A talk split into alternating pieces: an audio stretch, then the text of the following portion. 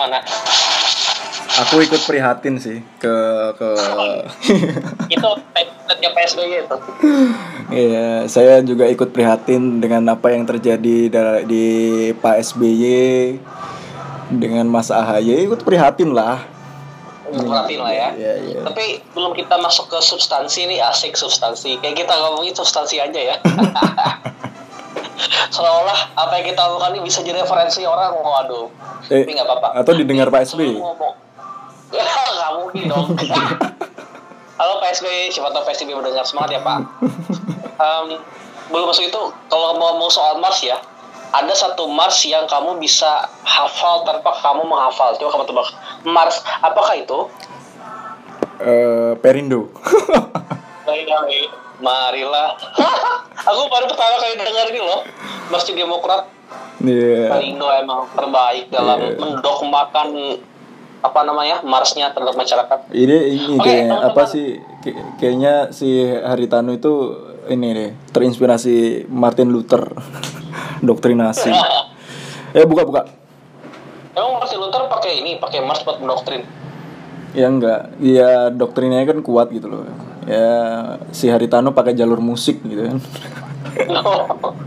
ini Martin Luther King atau Martin Luther ini? Martin Luther Luther King ya apa ya? Iya. Apa Luther Luther atau Luther King sih? Ya udahlah Kalau itulah. Martin Luther. Martin Luther kan yang abad pertengahan reformasi gereja. Kalau Martin Ya, Luther, Luther King kan King. yang tokoh Ini kulit hitam. Iya. Ya dua-duanya lah. Oke oke kita buka. Oke, selamat ketemu lagi teman-teman. Terima kasih sudah mendengarkan sampai sekarang. Kita kurang lebih mungkin ini episode kelima atau ke enam ya. Dan Wah, duh nggak ngerti. Sampai nggak ngerti. ya kita pokoknya karena kita suka ngobrol dan hobi ngobrol, kita mencoba mendokumentasikan aja siapa yang kita obrol- obrolkan. Jadi buat para polisi cyber semoga tidak pernah berkunjung ke sini ya Dan ya. polisi apa sih? Polisi cyber ya? Polisi virtual. Iya, polisi virtual sampai lupa lagi ya. Maaf ya Pak, polisi virtual. Kita cuma hobi kok ini ngisi waktu luang. Kita hanya masyarakat yang kebanyakan waktunya, jadi kita menikmati aja. Ini kan suatu privilege kan. Iya. Jadi iya. kita coba aja buat ngobrol. Nah, kita kali ini akan ngobrol soal topik yang lagi hot paling nggak sampai podcast ini dibuat itu terkait dengan eh, perebut kekuasaan Partai Demokrat ya. Karena katanya kudeta itu tidak kontekstual tuh bahasanya. Karena kudeta lebih cocok buat negara katanya. Ini pengambil alihan secara paksa katanya. Nah, sebenarnya topik soal partai ini kita bisa ngobrolnya dari banyak aspek sih kayak mulai dari sejarah juga kita lihat dari zaman dulu juga partai juga sebetulnya polanya sama nih ya polanya ya kalau nggak perebutan kekuasaan ya dominasi siapa gitu kan Hmm. dulu juga kita sempat multiple partai terus ketika Soeharto dibuat menjadi hanya tiga partai kan P3 Golkar sama PDI ya. Masih belum ada kata perjuangan kan. Ya sebelum kuda tuli. kemudian berkembang juga. Bahkan di era pasca reformasi pun eh, di reformasi pun juga partai-partai juga ngalamin hal-hal serupa. Kayak yang apa yang tadi di Demokrat juga terjadi di partai lain. Kayak misalnya yang sudah tuh Golkar ah, PKB lah. PKB sama PAN kan bahkan pendirinya kan juga di Depak kan Gus Dur sama Amin Rais kan. Hmm. Nah kalau Wiranto juga nggak tahu tuh Hanura tuh di Depak nggak sih? Nah kalau menurut Daniel nih kita mau mulai ngobrol dari aspek yang mana nih kalau soal terkait dengan pengambil alihan kekuasaan partai ini nih. Dari mana ya? Ini kamu masih muterin Mars ya? Enggak, 17 Agustus ini kumpulan lagu nasional. kumpulan, lagu, contoh ya. kumpulan lagu nasional nih aku puter. Ngomongin dari mana ya? Eh, inilah jadi dari dari mungkin dari dari Pak Muldokonya ya. Iya, Mister iya. Mister Muldoko the apa tadi kau bilang itu? The Big Boss lah sekarang. Tapi sebenarnya Muldoko ini eh sosok yang hebat. Menurutku sih sosok yang hebat. Dia pinter, ahli strategi. dia orang yang disegani, dia memiliki banyak pengikut ya.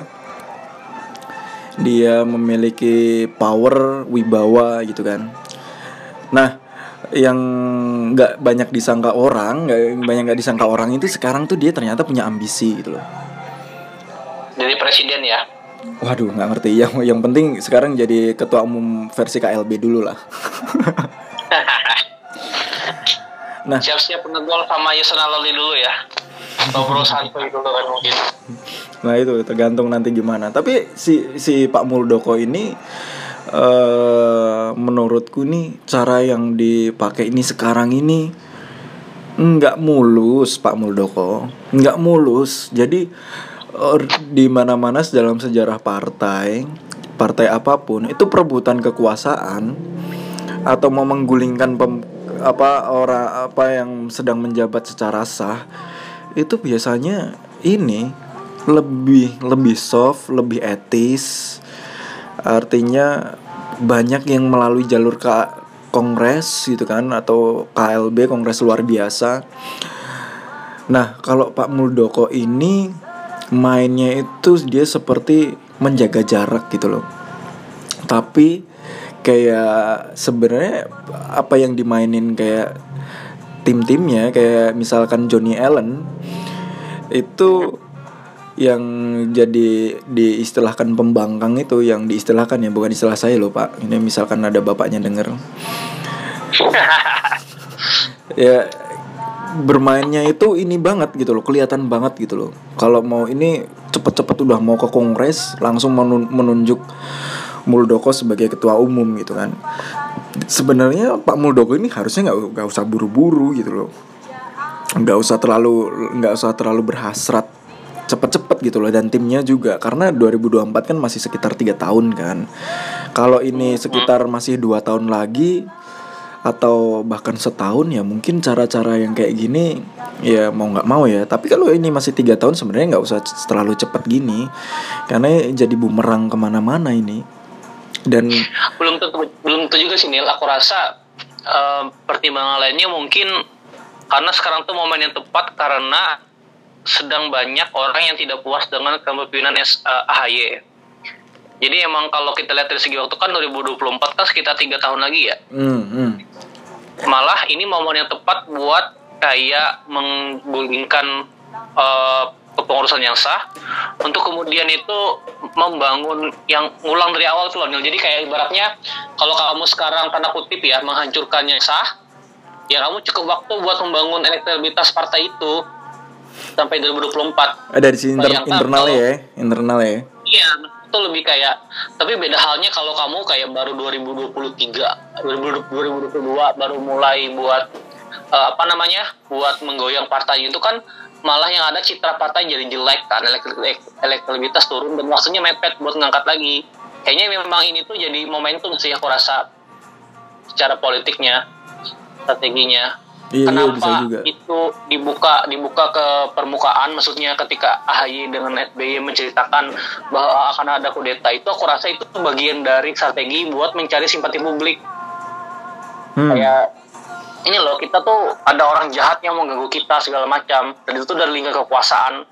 Walaupun kenyataannya benar kan ya, tapi kita bisa lihat juga kan bahwa di sini pun juga pihak yang dari AHY juga memainkan strategi kan memainkan minimal opini publik lah.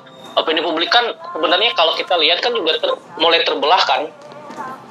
Ya, ada betul. yang menganggap bahwa Muldoko sebagai seorang savior juru selamat untuk partai ada juga yang bilang sebagai tanda kehancuran demokrasi. Jadi tinggal pilih mana itu aslinya opini yang berkembang itu sedang sedang ada dalam dua hal itu. Mau milih yang mana gitu ya? Iya mau ikut iya, opini yang mana? kan tapi tapi iya, benar. aku jadi AHY sih ini stres sih. Mungkin aku nggak bisa tidur jadi AHY nih. Yoi pak. Mau kerja apa ya? AHY mau kerja apa? Oh iya udah nggak jadi tentara ya? Iya iya ini aku jadi nah, kebiasaan hidup mewah kan? Wah duit tidak ada. Adalah kan kaya. Oh iya iya udah kaya ya. Nggak tahu nggak tahu aja kita. Nggak tahu aja uangnya miliaran loh udah punya dia tuh asetnya. Oh iya Tapi, jelas. Ini ya Nil kalau dipikir ya sebelum kita ngomong soal apartheid ya. Lagi pikir-pikir ya kayak Pak SBY yang sudah usianya mulai sudah tua mungkin 70-an ya lebih ya. Iya iya. itu harusnya kan bisa menikmati hidup ya bayangin ya status mantan wakil mantan presiden. Habis itu juga uang juga nggak kurang kan. Cucu anak punya tapi kayaknya dengan kayak gini tuh beban berat loh pasti kan Waduh, itu kantong mata Pak SBY itu makin tambah besar itu. iya makanya Kasihan prihatin lah aku sama Pak SBY lah sekarang. benar ya pak ya iya Jadi itu sih terus apa apa namanya? eh sekarang ini yang mungkin juga lagi lagi nge- ngigau, ngigau, ngegalau ya. Ini harusnya ini Pak Jokowi nih. Jokowi harusnya ini juga lagi lagi pusing ini Jokowi. Karena dia bingung ini milih siapa kan.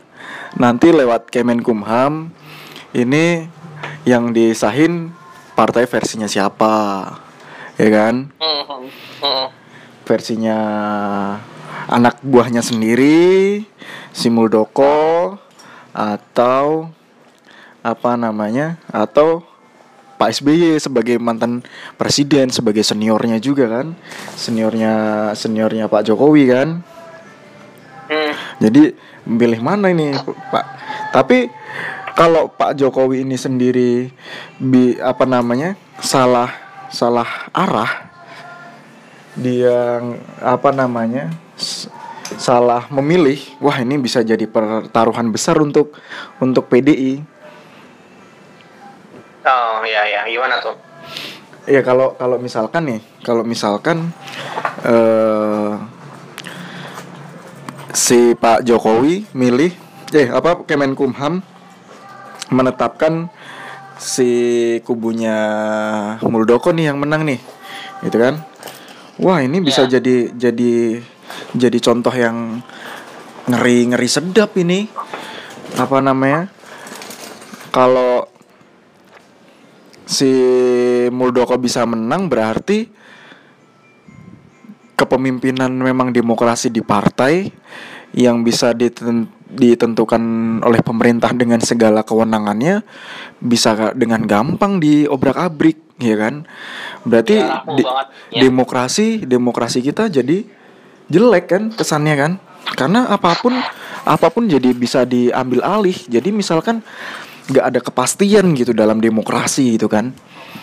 Jadi orang kan cuma ya Mm. di demokrasi itu kan butuh hal yang pasti gitu kan. Buat menjamin hak-haknya menjamin apa namanya menjamin kewajiban-kewajibannya kayak gitu kan. Lah kalau dalam hal sisi pilar demokrasi yaitu partai aja nggak nggak nggak nggak ada hal yang baku bisa disewenang-wenangin gini ya jelas demokrasi kita jadi contoh yang buruk Mm. jadi punya penilaian yang buruk. Nah, efeknya apa? Imbasnya apa? Ke pemerintahan sekarang. Bahwa pemerintahan sekarang yang memang memegang kendali apa namanya demokrasi Indonesia gitu kan. Pemerintahan sekarang dibaliknya siapa ya PDIP gitu loh.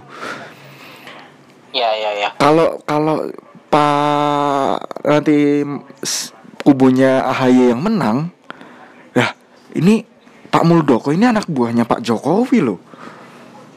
Mhm. Pak Muldoko itu punya kekuatan menggerakkan orang-orang Demokrat segitu banyaknya, ya kan? Punya kekuatan finansial yang besar, punya kekuatan jaringan yang hebat. Tapi yang dimenangkan AHY.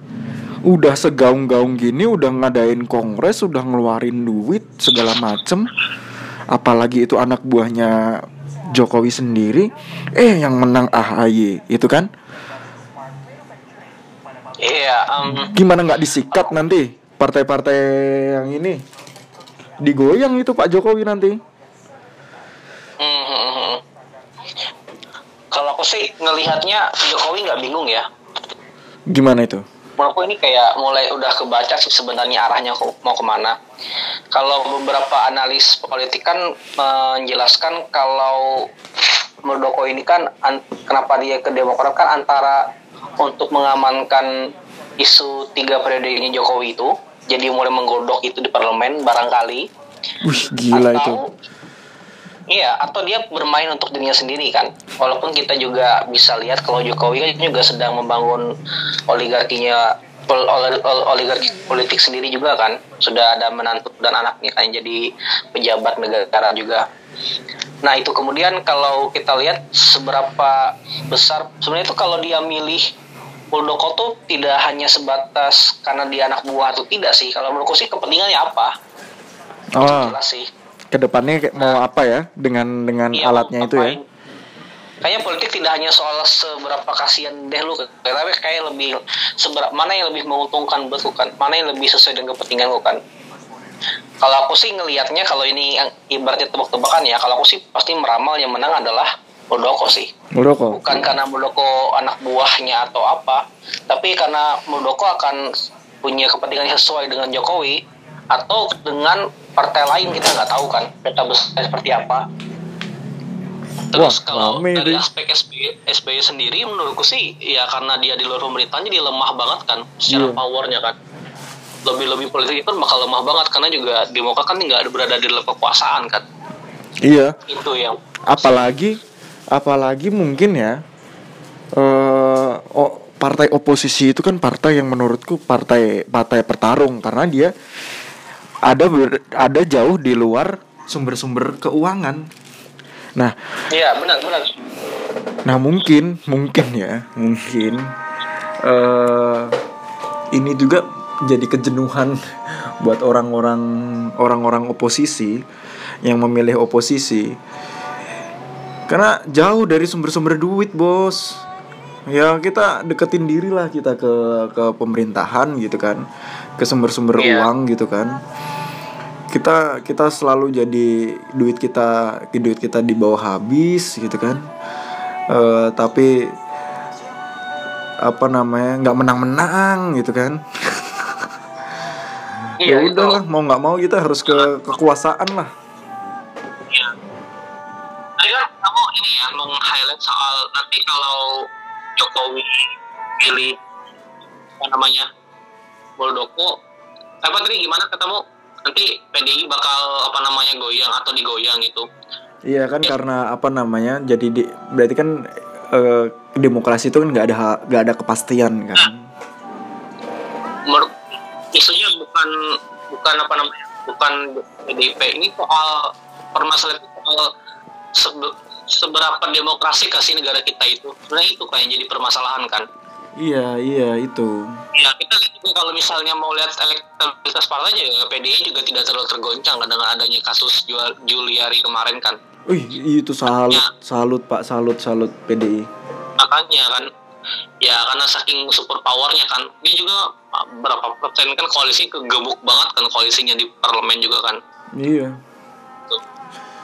Ma Banteng kan powerful banget kan. Kita lihat iya iya ternyata ternyata apa namanya pengaruhnya masih masih gede banget sekarang gede banget. Tentu ini bukan masalah soal uh, PDI akan menggoncang atau segala macam, tapi soal lebih ke demokrasinya gitu sih, jadinya umum gitu loh. Karena ada undang-undang aku lupa ya, ada satu pengamat aku baca itu juga karena kita negara itu memungkinkan buat intervensi jika Hmm. parpol ada masalah itu. Nah itu celah yang dimainkan orang banyak itu hmm merenggut ini. Tapi pas sebenarnya rame juga loh di Twitter trending loh. Anda baca nggak sempet? Nggak, aku kalau di Twitter aku nggak nggak nggak terlalu ngikutin. Jadi kayak sekarang kan banyak kan kayak apa namanya opininya kan memang sekarang kan lebih banyak men, men- apa namanya tidak setuju dengan Demokrat kan. Maksudku ya orang semua sudah tahu lah kalau sebenarnya Demokrat juga main oligarki juga kan. Kita lihat juga yang bisa jadi ketua umum juga dikondisikan kan AHY kan. Hmm. kalau teman-teman Najwa yang kemarin kan juga dijelaskan perdebatan itu kayak tidak terbuka. Emang SBY itu sudah mengkondisikan AHY bakal jadi ketum ketua umum bahkan sejak dia menjadi calon buat wakil gubernur ibu DKI Jakarta kan. Dari situ pun dia sudah mengkondisikan. Nah orang tuh yang nggak suka tuh di situ karena oligarki jadi partai keluarga gitu kan. Demokrat itu. Dan yang paling tambah kesel tuh orang tuh menjadi menghubung-hubungkan masa lalunya SBY itu loh.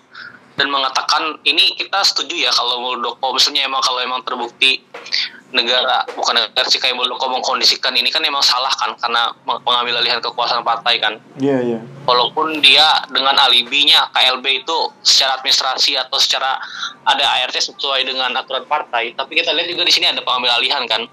Nah ini juga kalau kita sor dari SBY sendiri juga SBY juga melakukan hal yang sama kan sebenarnya.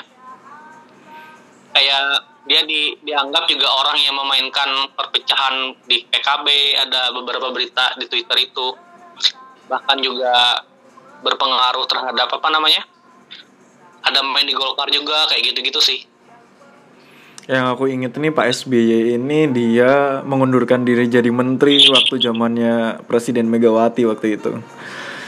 Yang berikutnya malah 2004 jadi lawannya. nah itu termasuk menghubungkan karmanya itu kan kan kalau kita lihat di Tempo sama di mana ya kalau tadi baca ya Tempo sama Kompas SBY kan lagi sakit hati banget kan sama Muldoko karena dianggap berkhianat segala macam kan. Padahal dia sudah memberikan jabatan-jabatan tinggi kan bahkan jadi panglima kan sempat di eranya. Padahal ini juga hal yang dilakukan juga kan waktu dia Megawati juga kan.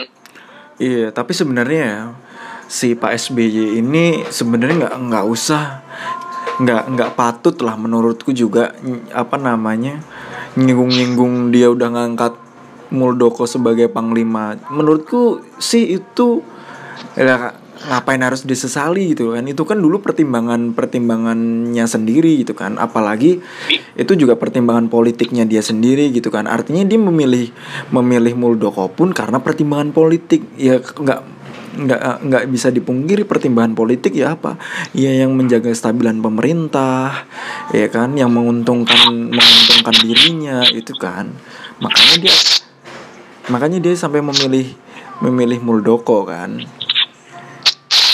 Ya itu kan sebenarnya kan bisa dibilang strateginya SBY kan. Maksudku ya dalam meraih Perhatian. publik Iya, iya, iya, iya. membentuk opininya itu Iya. emang permainannya sih. Ya kita sih sebenarnya nggak peduli juga sih dia mau menyusul atau enggak kan. Tapi kan itu emang bagian dari memainkan opini di publik kan. Jadi, jadi sebenarnya ini tuh pertarungan dua jenderal satu mayor sebagai pemain cadangan sebagai fight-nya aja dua jenderal yang sama-sama ahli strategi. Muldokonya sendiri cerdas, SBY-nya sendiri juga cerdas gitu kan.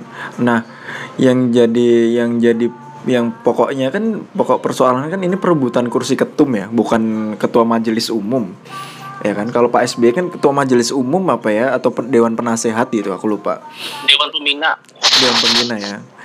Nah, yang digoyang ini kan ke kursinya ketum, artinya ini kursinya AHY. AHY itu kan mantan mayor, sesama sebagai apa namanya purnawirawan.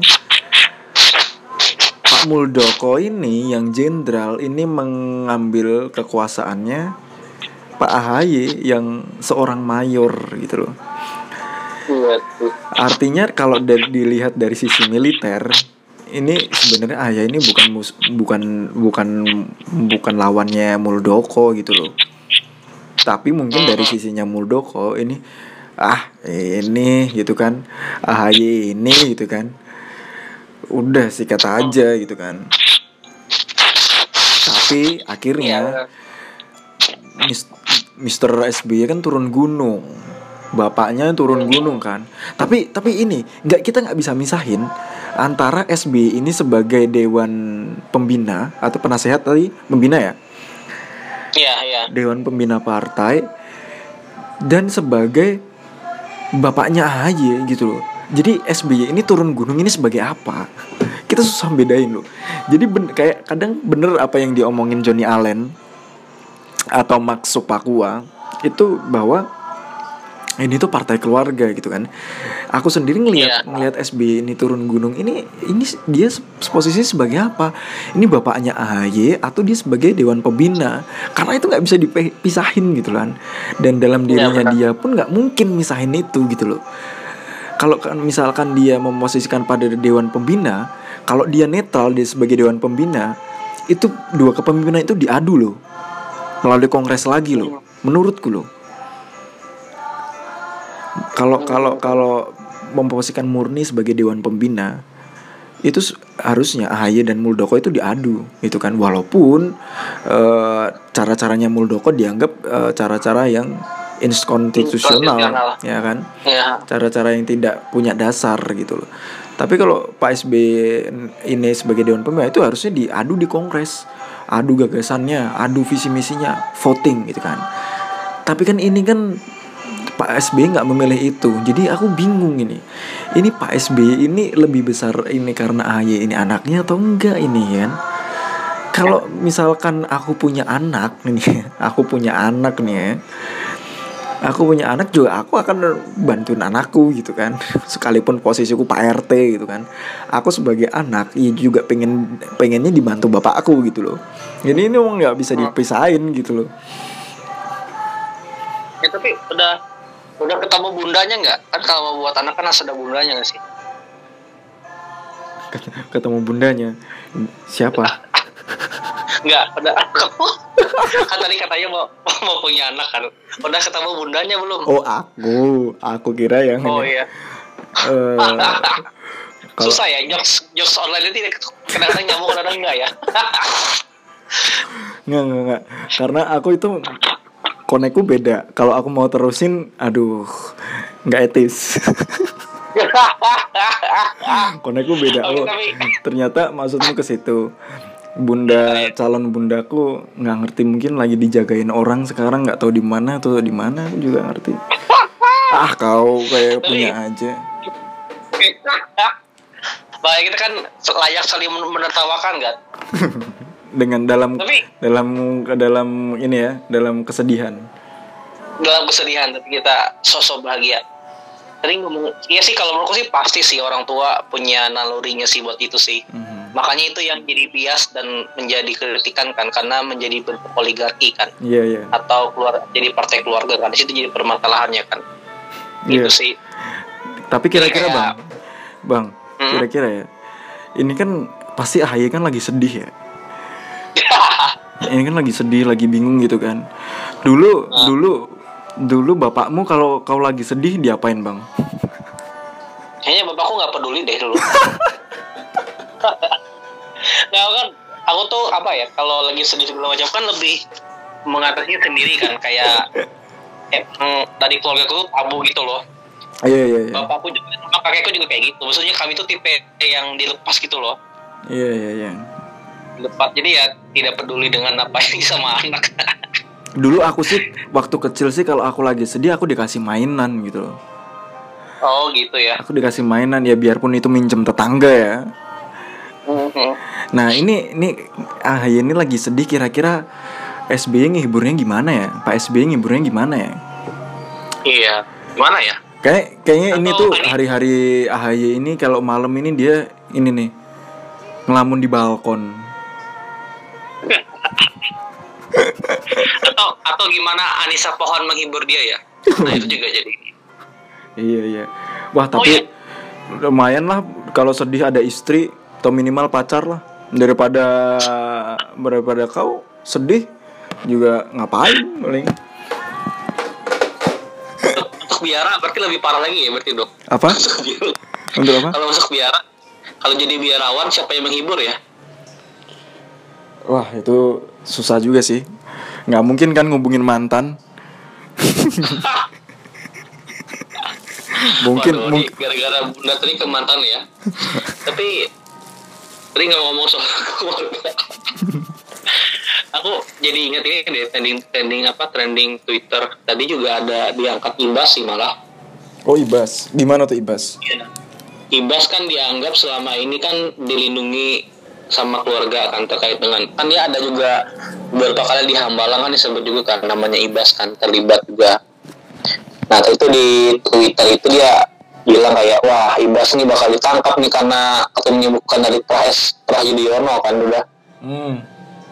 Nah itu sih maksudku um, gara-gara efek ini kan sangat kalau kalau di awal kau bilang benar-benar hancur ya mungkin bakal benar-benar ambiar ini partai orang-orang yang terdahulunya. Jadi yang ini nih, yang aku bingung nih ya. Yang terlibat duluan di politik itu kan Ibas. ya kan Nah, ini asik nih bahasan Muhammad terus. Yang duluan terlibat di politik kan si Ibas. Ibas ini kan adiknya AHY lah emang ya. Nah, terus AHY waktu itu masih aktif sebagai militer, ya kan. Nah, Hmm, otomatis yang lebih apa namanya image-nya lebih ke politik si Ibas dong, ya kan. Tapi kenapa AHY yang begitu keluar dari militer dia langsung mencalonkan diri sebagai calon gubernur DKI. Dan sekarang ketua umum padahal waktu waktu SB itu ketua umum atau apa ya itu sempat ibas kok jadi sekjen atau wasekjen Iya. aku lupa Inakto Anas ya kalau nggak salah ya atau siapa itu? kan berarti kan yang lebih ngerti Demokrat itu kan si Ibas tapi kenapa Pak SB nunjuknya AHY nah dengan dengan kasusnya AHY sekarang apa yang dirasakan Ibas ya Iya. Kenapa dia tidak memilih aku dulu ya? iya Tapi ini sebenarnya sempat sempat dibahas di podcastnya Akbar Faisal. Jadi waktu itu dia sama Max Separwa ya kalau nggak salah ya. Om Max itu dia bilang sebenarnya kalau waktu itu SBY memilih Ibas itu bakal lebih kecil gejolaknya, lebih relatif bisa diterima kader. Karena si Ibas kan berpengalaman secara politik, dia sekolah tuh sekolah politik kan, dan juga pernah jadi sekjen. Mungkin nggak akan terlalu kentara seperti si Agus kan. Eh ini malah dipilih Agus. Hmm. Saya itu pertanyaan menarik sih kenapa kenapa dia nggak milih si anu kan si Ibas itu yang perlu kita cari tahu nih kayaknya. Kenapa kira-kira walaupun ada beberapa gosip yang beredar sih tapi ya nanti polisi virtual datang. Halo katanya. Podcast Daniel Pradina katanya. Tiba-tiba kamar kamar kau sudah diketuk ya? Kayaknya duluan kamu deh. Kan kamu lebih dekat sama pusat pemerintahan kan? Tapi kan tapi kan intelijen juga banyak di daerah-daerah. Oh iya iya. Benar-benar waduh atut itu sih Tapi kayaknya sih mungkin ya si AHY ini dianggap eh, lebih lebih apa ya? Lebih mewarisi legasi Pak SBY kali ya. secara fisik perawakan kali ya Yes, terutama juga secara eh, wibawa juga kan. Eh, lebih kalau lebih memilih yang mewarisi legasi SBY, Ibas atau AHY, ya pasti AHY. Maksudnya kalau aku sendiri sih kayaknya lebih melihat AHY itu lebih representasi SBY junior gitu loh daripada Ibas. Karena kan karena mungkin SBY sendiri itu juga mau mau mewarisi legasinya juga di Demokrat kan dia nggak mau nggak mau lepas legasinya di Demokrat makanya dia pilihlah si AHY kan bisa jadi itu tapi kasian nggak sih anak yang tumbuh di dalam bayang orang tuanya? Dia nggak nggak bisa jadi diri sendiri kan? Iya. Bahkan kan dulu ada peristiwa sampai ketika si Agus kan nangis kan? Waktu dia lepas dari militer kan? Hmm. Gitu kan? Kita nggak pernah tahu hal yang paling dalam dari Agus kan? Apa perasaannya apakah dia dipaksa memang keluar untuk jadi politisi walaupun kelihatannya kan jadinya kayak karbitan kan jadinya iya kalau jadi nggak ada protesnya berarti ini ya jangan-jangan ini dua putra SBY ini juga pernah saking sa- saling sakit hati artinya Hmm. AHY sendiri Iya. keluar dari militer dia sedih kan dia kan udah bayangin Hmm. kalau dia jadi jenderal segala macem kan. Kayak mewarisi bapaknya jadi jenderal juga. Si Ibas dia sedih dia sakit hati karena seharusnya yang bisa maju yang bisa menempati posisinya AHY kemarin dan sekarang itu dia. Hmm. iya. Dia sempat berantem nggak ya orang itu ya dua ya? Sempat diem dieman nggak ya di rumah? Bisa jadi. Ya. Atau mereka bertiga yang diam-diaman ini ya saling diem dieman Hmm. Jadi- Pepo sih kan aku pernah bilang Pepo sih masa itu bisa kayak gitu ya. Eh, iya Pepo sih. Bisa jadi kan. Apalagi apalagi ibu ibu Ani kan sudah meninggal kan. Iya. Dalam beberapa sejarah perempuan itu yang penting loh dalam kestabilan emosi laki-laki. Betul betul. Jadi kayak misalnya waktu ibu ibu tin meninggal tahun 96 kan Pak Harto kan udah mulai juga kan iya iya. Susah kan udah mulai rapuh juga karena ya separuh jiwanya hilang. Pantesan pantesan aku kayak ngerasa sekarang ini kayak aku lebih emosian gitu ya. Dan dan lebih suka mencurahkan di podcast ya. Iya kayak berusaha selalu cari temen terus gampang Iya. tersinggung gitu ya. Oh itu ya. Iya. Atau jangan-jangan buku-bukumu yang berantakan di kamar tuh gara-gara itu kali. Pelarianmu kan membaca pelarian bukan karena passion atau pengetahuan kan? Iya iya iya iya du kalau dulu kalau dulu itu nggak sempet baca buku karena sibuk chattingan kan. Karena kalau nggak- balas 10 menit 15 menit itu bisa jadi masalah gitu loh. Hmm, hmm, hmm, kabar itu kan. Nah sekarang kan nggak ada gitu kan. Ya mau nggak mau ya saya ngapain gitu kan. Main game. HP saya nggak compatible untuk game. Oh, sama kita hmm. Ya kan? Ya udah aku sok-sokan aja baca buku kan.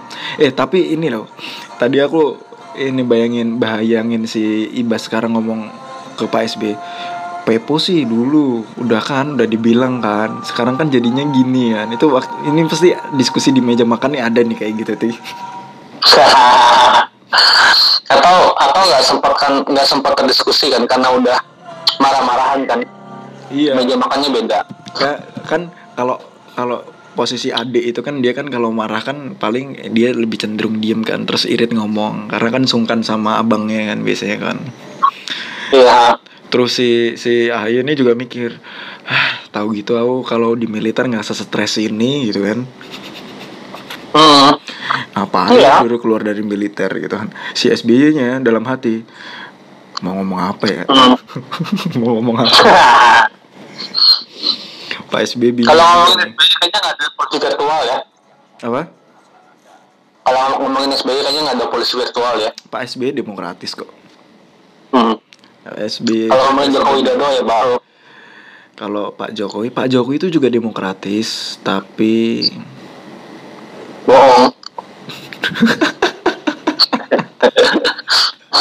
Mohon maaf pak. Polisi virtual pak. Kita ngobrol-ngobrol aja kopan pak. Santai Ya, kalau kalau kalau Pak SBY itu lebih menerima kritik. Bahkan Pak SBY itu pernah loh di di ejek, dipilok namanya di kebo. ya itu ikonik kan sampai Ibu Ani marah juga kan tuh Iya, SBY gitu kan di di di kerbau gitu. Gila menurutku kan. Aku yang nggak aku yang nggak mikirin kritik presiden itu sebagai penghinaan, aku ngeliat itu tuh kayak penghinaan loh.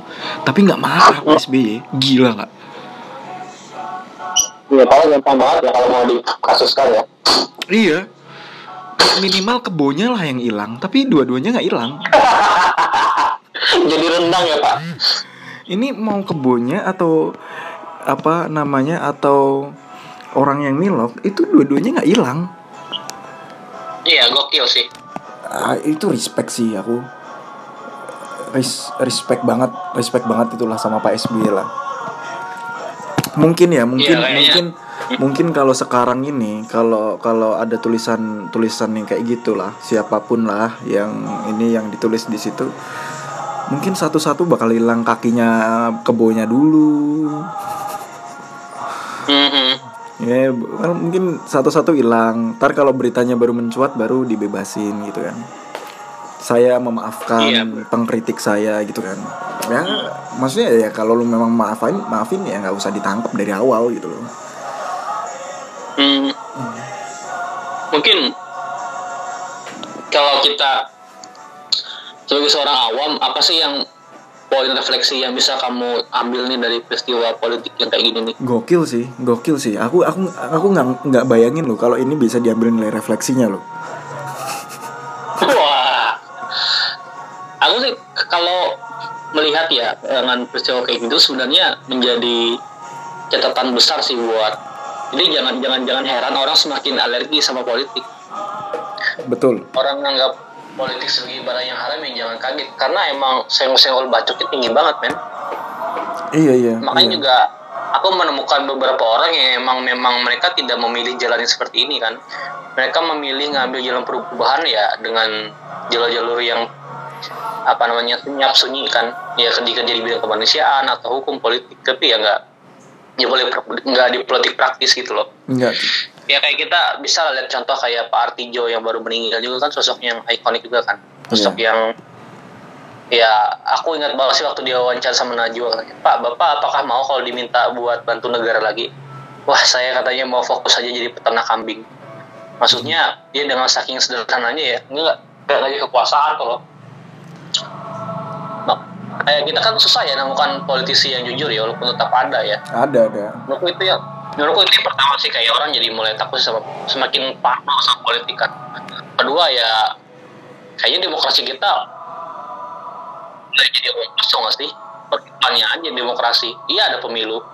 Tapi gimana pemilu mau afdol kalau mis- misalnya ditodong segala macam? Gimana orang mau milih kan? Gimana kita mungkin nggak ditodong ya kalau sekarang ya. Kita milih nih orang tapi orangnya sudah dipilihin duluan. Iya kan? Iya. kita mau milih orang tetapi orang yang punya akses untuk kepemilihan itu karena presiden thresholdnya 20% ya hanya segel- segelintir orang. Jadi gimana mau milih ya semu gitu loh. Jadi demokrasi yang semu kan. Gimana kita mau ngomong merdeka kalau polisi virtual? Halo pak polisi. Hmm. mulai mulai DM DM segala macam kan sangat membuat tidak nyaman kan. Kalau kalau dari aku sih gini, apa namanya? Kalau misalkan ini apa pun yang terjadi yang nanti diputusin, keadaan sekarang itu sebenarnya udah menurutku udah sesuatu yang buruk loh. Artinya artinya gini, partai politik itu kan simbol representasi masyarakat gitu kan, yang diakui secara konstitusional gitu kan yang diwadahi dalam dalam satu wadah organisasi namanya partai politik gitu kan. Nah, artinya proses demokrasi yang ada di dalam partai politik itu juga itu mencerminkan proses demokrasi yang terjadi dari aspirasi-aspirasi yang ada di bawah partai itu. Nah, ketika ketika di partai itu terjadi ses- ada sesuatu yang sistemis tidak demokratis, artinya terjadi persoalan di balik itu yang memang juga tidak demokratis gitu kan. Nah, sayangnya partai politik itu diatur secara konstitusional oleh negara. Artinya negara punya wewenang, negara punya kewajiban, negara punya hak secara terbatas tentu terhadap partai politik. Nah, dalam hal ini ketika ada dualisme, dualisme kepemimpinan ini, negara kan memiliki kewajiban untuk eh, memutuskan mana mana kepemimpinan yang sah. Dulu kan juga beberapa kali sempat begitu. Misalkan kasusnya P3. Nah, negara ini sebenarnya eh, punya wewenang yang lebih dari cukup buat apa namanya menyaring atau bahkan menghentikan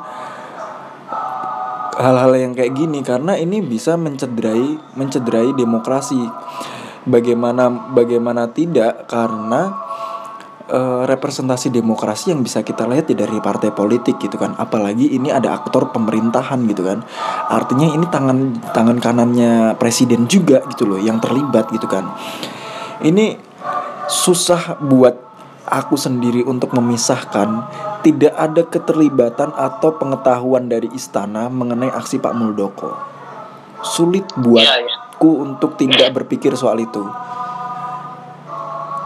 Mungkin orang-orang di luar sana juga berpikiran yang sama. Berarti artinya di sini besar kemungkinan ada peran istana. Kalau memang, memang peran istana itu nyata ada, menurutku bener-bener sekarang tuh demokrasi rusak. Orang bukan cuma takut ber eh, men- apa berpolitik, tapi orang juga nggak ngerti apa namanya masa depan orang-orang yang po- politik sekarang itu juga ngerti masa depannya gimana. Apakah dia akan bernasib sama dengan AHY yang akan Oh, tiba-tiba iya. dikudeta eh direbut kekuasaannya gitu kan? Oleh orang nowhere dari mana atau mungkin dari lingkaran ring satu pemerintahan? Apa juga kayak gitu? Ini kan jadi sinyal-sinyal yang sinyal-sinyal yang membahayakan gitu kan? Artinya ketika orang berpolitik saja takut gitu kan ini bisa jadi efeknya tuh ke yang lain ke hal yang berorganisasi dan berkumpul ke orang yang berdiskusi ke orang yang apa namanya menentukan pendapat pribadi menentukan hak politik itu jadi jadi lama-lama arahnya ke sana gitu loh Iya benar. jadi kalau Jadi yang di- dikatakan ini sedang domino kan. sedang dikatakan ini kayak kemunduran demokrasi di zamannya Presiden Jokowi ini sangat nyata. Ini sangat nyata gitu loh. Secara secara statistik dan secara secara kualitatif pun kuantitatif kualitatif pun itu bisa dilihat semua gitu loh. Indeks demokrasi Hmm. kita memang turun gitu loh. Makanya apa namanya kalau keputusan diambil nanti Kemenkumham itu keputusan yang apa nah apa pun pasti punya efek punya dampaknya tapi yang aku harap sih Yasona Lauli itu bisa memutuskan mana yang lebih penting buat demokrasi bukan bukan kepentingan politik praktis walaupun ya harapanku harapanku kecil wala ya yang penting adalah ya Iya, jangan iya. mikirin jangan mikirin politik praktis gitu loh mikirin soal demokrasi ini indeks demokrasi kita turun gitu loh artinya kita nggak hampir nggak ada bedanya dengan negara tirani atau otor- otoriter Mhm. segala bentuk Cuma covernya doang ya demokrasi ya. Iya, segala bentuk di bawah aktivitas masyarakat sipil banyak di persekusi. Ya nggak gimana nggak banyak orang elit elit sendiri juga partai sebesar itu aja dipersekusi, Mhm. ya kan? Walaupun kita harus mencari tahu ke- kebenaran kebenaran sejatinya, tapi kan ini kecenderungannya udah ke sana gitu loh. Apalagi masyarakat masyarakat kecil ya wajar lah kalau diskusi di UGM itu dibubarin. Nobar nobar film nih film tentang PKI itu didatengin aparat itu sangat wajar karena apa di atas sendiri juga permainannya juga kayak gitu apalagi kita masyarakat sipil gitu loh Iya iya iya. Mungkin tadi maksudnya ini ya Nil ya film yang apa komprehensif terkait PKI kan. iya iya Kalau orang militer sendiri kan malah menyuruh kan buat nonton film PKI kan, tapi versi versi versi lainnya mungkin agak susah buat bisa Ah. ditonton yang lebih komprehensif gitu kan lebih ya lebih ya. iya kayak seakan-akan ya itu kayak jarum suntik. Jadi film-film yang diperbolehkan doang yang ditonton gitu. Jadi perspektifnya juga satu. Ya kayak gitu. Maksudnya jadi jadi orang ini serba takut. Sekarang ini aku yakin habis ini kalau memang keputusan keputusan diambil salah orang takut kok berpolitik padahal Iya. mom- momok politik sendiri soal biaya aja udah cukup menakutkan seorang bupati aja untuk mencalonkan diri aja paling nggak ngerogoh kocek 20-30 m Mhm. apalagi kalau ketika dia udah dudukin jabatan politik di partai politik terus di kayak gituin itu kan poinnya ya. ini ngeri ini sebenarnya bikin takut milenial sekarang sih kalau mau politik ya semoga semoga inilah status status milenial itu bisa menjadi jembatan emas antara ya. antara antara anak muda dengan politik gitu loh Mhm. dengan dengan kayak gini ya itulah sebenarnya harusnya mereka berperan gitu bagaimana dia menempatkan eh, menjadi jembatan jadi untuk anak muda ke politik gitu kan bukan sekadar mereka yang sok-sokan turun tapi mereka yang harus jadi jembatan dan mereka yang banyak belajar dari bawah gitu loh Iya benar sih. Kalau aku sih sama ya. Kalau aku sih harapannya sih atau refleksi dari dari itu kita tetap mengharapkan kebebasan berpikir, kebebasan berpendapat itu benar-benar dijamin tuh loh. Karena itu karena itu kita reformasi kemarin kan. Jangan sampai kita merasa sebagai warga negara nggak nyaman buat menyampaikan pendapat kan. Hmm. Itu itu hal yang sangat personal kan, apalagi sampai ke politik yang lebih banyak menyangkut kepentingan hidup orang banyak kan hmm. susah kalau sudah udah sih katamu orang gimana mau berpolitik kalau nanti aku di AHY kan atau seperti apa di AHY kan AHY kan itu kan dalam arti gini yang pertama dilengsarkan. Terus yang kedua ya kita juga bisa melihat AHY sebagai simbol oligarki internal partai kan? Iya. Yang artinya aku nggak aku sebagai orang yang bukan siapa-siapa aku nggak bisa jadi ketua umum kalau aku nggak punya koneksi kan? Jangan sampai seperti itu kan sebenarnya. Betul. Jangan sampai di AHY kan Jahaye kan. Ya, karena kita ngelihat kasus ini kan bukan hanya kesalahan pada pengambil alih kekuasaan, kita juga menyoroti ke oligarkinya yang terjadi di ini kan, di internal Iya. partai kan. AHY itu naik karena privilege. Kalau ini nanti jadi jatuh berarti jatuh juga karena privilege. Nah, itu dia Pak. Dan Muldoko kalau emang terbukti bagian dari skenario buat Sariyu, dia kan nunggu karmanya aja kan. Karma kan pasti datang kan Pak. Iya kan? Iya. Kayak kayak Megawati juga dulu menurunkan Gus Dur juga kan, kopakan sama Amin Rais kan. Hmm. Terus Megawati juga SBY. Hmm. Bahkan Megawati dua kali bertarung kalah sama SBY ya kan. Sekarang SBY kena lagi yang Muldoko kan ya Tapi Nggak tapi tapi itu di politik emang kayak gitu. Jadi mana lawan mana kawan itu emang nggak bisa bedain. Jadi karma atau enggak itu sampai udah nggak bisa didefinisiin ya itu emang harusnya yang terjadi Iya gitu. Iya, walaupun aku percaya sih pasti kena aja sih kalau namanya karma itu. Iya. Ya walaupun kita tidak bisa lah, ta- mungkin agak terlalu naif kali ya kalau mengkaitkan kayak gitu. Tapi ya, ya itulah nomor politik kan Iya. besar sekali ini konsekuensinya. Ya, ya moga-moga omongan kita ini aman ya. Aman lah ya. Aman. Halo Pak, polisi Wal, Pak saya bayar pajak loh Pak untuk gaji sampean Pak. Iya. Eh, duh, aku juga belum lapor SPT nih, mau lapor SPT. Oh iya aku juga belum nih. Oke Pak, kita lapor SPT dulu ya Pak. Iya. Mungkin ini dulu ya kita buat podcast kali ini. Terima kasih teman-teman sudah mendengarkan. Kalau misalnya ada masukan boleh ya. Tapi yang kalau ditangkap jangan ya Pak ya. Ditangkap jangan. Malah terkenal dong. Iya iya. Pokoknya terima kasih sudah buat mendengarkan. Terima kasih juga buat Bung Daniel juga yang sudah merelakan podcastnya buat diskusi rutin kita ya. Semoga kita kayak gini konsisten ya. Eh, amin. Ya udah lumayan lah ya sudah kok udah episode ke lima ke enam nih antara itu lah. Iya. Ntar aku cari judul sama gambar yang menarik deh. Ya, semangat pengedit Pak. Terima ya. kasih banyak. Oke okay, oke. Okay. Buat satu ceria. Mari. Oke okay, Bang. Thank you. Ya, yeah, thank you, thank you. La la la la la la la la